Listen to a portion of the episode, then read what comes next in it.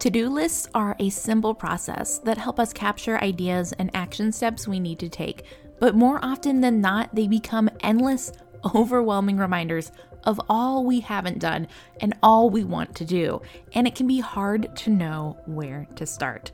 In today's episode of the Mindful Productivity Podcast, I am here to tell you that we've actually been using to-do lists the wrong way for a long time. But I have a solution for you today, and I'm going to walk you through how we can fix it and how you can optimize not only your to-do lists, but also turn them into something that's going to help you stay a lot more focused and build a lot more momentum with your next goal. Keep on listening. Let's go ahead and get into it. Welcome to the Mindful Productivity Podcast. I'm your host, Sarah Steckler, and this is the place to be to live a more mindful and productive life. If you're ready to turn daily chaos into calm and start your days with intention, then get ready to join me as we dive deep into mindful living and personal productivity. It's time to connect with your true self so you can live the life you want to live, and it all starts now.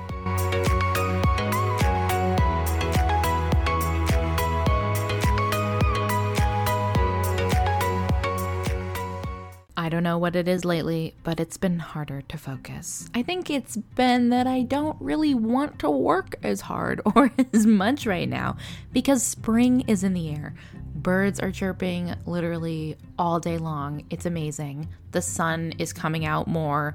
There's these light between the trees and the days are longer. And I just find myself like a kid waiting for summer break, not able to focus as much. And hey, that's okay.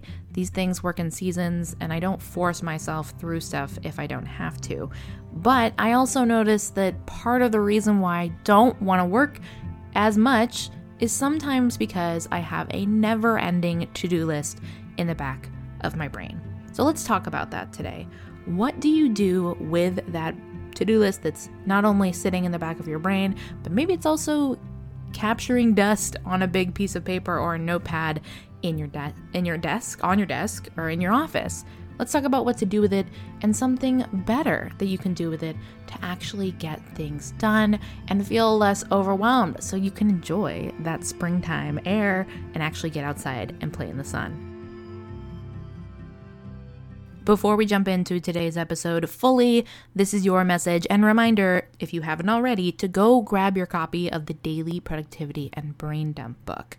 This is going to help you so much in capturing all of your ideas and thoughts and clearing up mental energy in your mind and brain so you can truly get things done every day in your life and business. You can find your copy by going to mindfulproductivityblog.com/BDB for Brain Dump Book. And if you're one of those people that likes things instantly and you have an iPad or a tablet that you love for planning, it's also now offered as a digital planner. So go have at it, get your copy, because by the end of today's episode, you will definitely want to be doing a brain dump. In this episode, I'm not going to be telling you to never do a to-do list again. That would be absolute madness because making lists is important, and I'm a big fan of list making. And like we talked about at the beginning of this episode, to-do lists are a really simple process. They're a great way to capture ideas and action steps. But if we don't use them effectively and we end up using them the wrong way, they can actually create a lot more stress and overwhelm in our lives. To-do list items also end up creating more work for us sometimes because they give the appearance of an actionable task when many of them are actually either one of the following. They're either one, a project in disguise that is comprised of hundreds of subtasks, or two, a task dependency that requires something before it can even be started, such as more information, decisions that you might need to make, or an action step from another person or team member. So I actually no longer work from to-do lists, and here is why. To-do lists are captured lists of your brain processing information, so ideas, priorities, action items, but to-do lists don't give you the structure you need to take action efficiently and effectively. In many ways, to-do lists actually stall your momentum and keep you from actually getting anything done, or they perpetuate work from a scattered and disorganized place, where you may find yourself task switching from one thing to the next without knowing what direction you're going with or what or where you're going to end up. Now, before you think I'm saying to never use to-do lists, which I'm not, let me share a perspective shift with you that's going to show you what to-do lists actually are and how many of us may have been using them the wrong way for quite some time. So to-do lists aren't actually what you should be working from. They are what you should be using to capture your brain, your ideas, your thought processes, your action steps. So don't work from them, use them to capture things.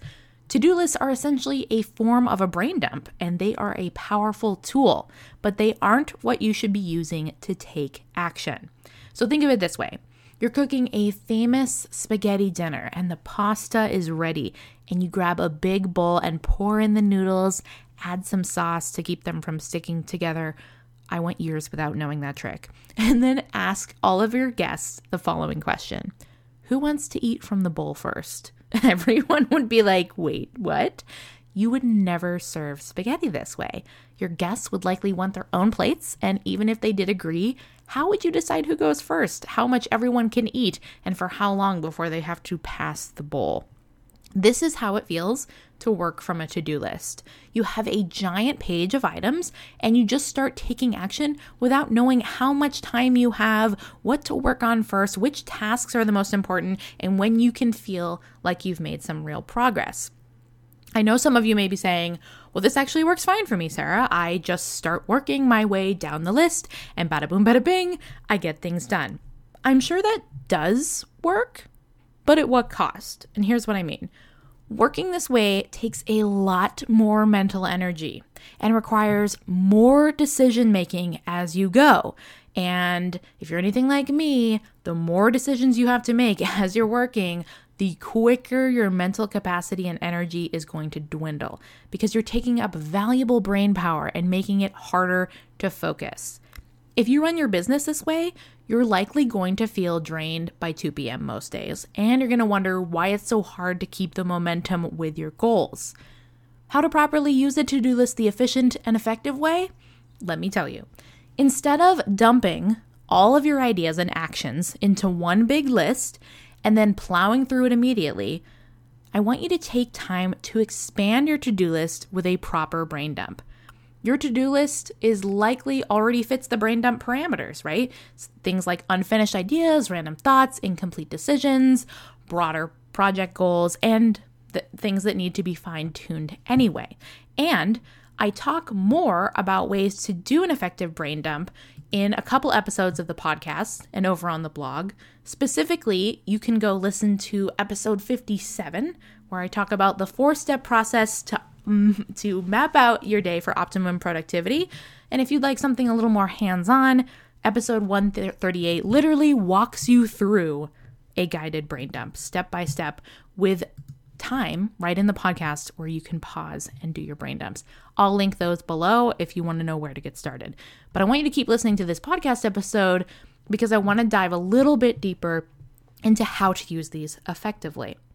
So, again, a to-do list is a lot more like a parking lot and not an action highway. So what kind of tool should you use to work from? Well, allow me to introduce you to focus projects. Come on into the room, focus projects. Focus projects are targeted work sprints designed to help you map out details and objectives of your next business goal so that you can build momentum and take action quickly to get more done in your biz without burning out. This is a game changer. Focus projects also eliminate endless to-do list fatigue by breaking down your project goals into phases that help you know what, when, and where to complete specific target tasks and action steps. Effective focus projects also include scheduled and implemented break times, pauses, and reflections to help you stay focused, energized, and maintain your mental energy as you go. This is really important, and I want to pause here for a second because many times we will break down a focus project or a goal or an action step that we're working on, and we don't think about when we'll take breaks. I'm going to do this thing, but I'm not going to schedule in break time. I'm not going to schedule in maybe a day off after a launch, right? Or I'm not going to make sure that maybe I actually want to schedule in a nap time or a time to just go lay down for a minute and unplug or get off my phone after working with a client or after doing XYZ. Focus projects bring that piece in, and it makes it so much more sustainable for you to continue to take consistent and efficient action on all of your goals. And here's the thing that's really cool.